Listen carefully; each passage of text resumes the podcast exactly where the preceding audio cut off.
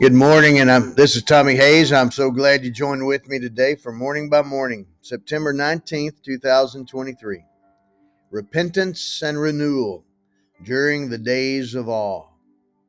Good morning, Lord Jesus. Make me more like you today. This morning, the word comes to mind from Psalm thirty-three. Let all the earth fear the Lord. Let all the inhabitants of the world stand in awe of him. Psalm thirty-three, verse eight. On the rhythms of the biblical calendar, these are the ten days of awe between the new year, Rosh Hashanah, and the Day of Atonement, Yom Kippur, and all the feasts, just like all the law and the prophets and all of Scripture, are ultimately fulfilled in you, our Savior and Sovereign Lord, the living Word of God, Matthew five seventeen and John one fourteen. So as we remember these days on our spiritual journey, we remember their purpose. These appointed festivals of the Lord are times of repentance and renewed commitment, of searching our hearts as we seek first your kingdom and the reverent fear and awe of the Lord our God.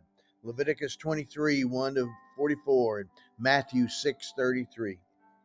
It's a time and season to intentionally remember that you are God and we are not. You are the sovereign one, the mighty one, the awesome one, who alone is to have first place in our hearts and every area of our lives. No idols, no unholy altars, no soulish entanglements, no forbidden strongholds, no uncrucified flesh. Instead, our eyes are on you. Our hearts are open wide to you. Our perspective of attitude, of humility and holiness of heart and life is to willingly choose to be desperately dependent upon you alone as the source of all the grace we need, because apart from you, we can do nothing. John fifteen, five. So we look to you. We honor and fear you in greater reverence, even as we draw near to you in deeper intimacy. We stand in awe of you. We bow low in awe of you. We lift up our hands and hearts in worship and praise in awe of you. And by your Spirit abiding within us every day, every day becomes a day of awe when we choose to live in awe of you. Romans eight, nine. For God is working in us, giving us the desire and the power to do what pleases him. Philippians two thirteen, New Living Translation.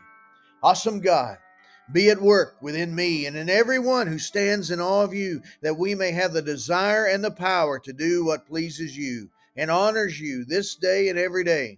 Let all the earth fear the Lord. Let all the inhabitants of the world stand in awe of him. Psalm thirty-three, eight. In Jesus' name I pray. Amen. Father, I pray in the name of Jesus, by your Holy Spirit, in agreement with this one, join in with me right now. Lord, move in their hearts, move in their lives. Let you be first place in their life this day and every day. Let them stand in awe of you with all the inhabitants of the world. In Jesus' name I pray. Amen. God bless you, my friend, and you have a great day.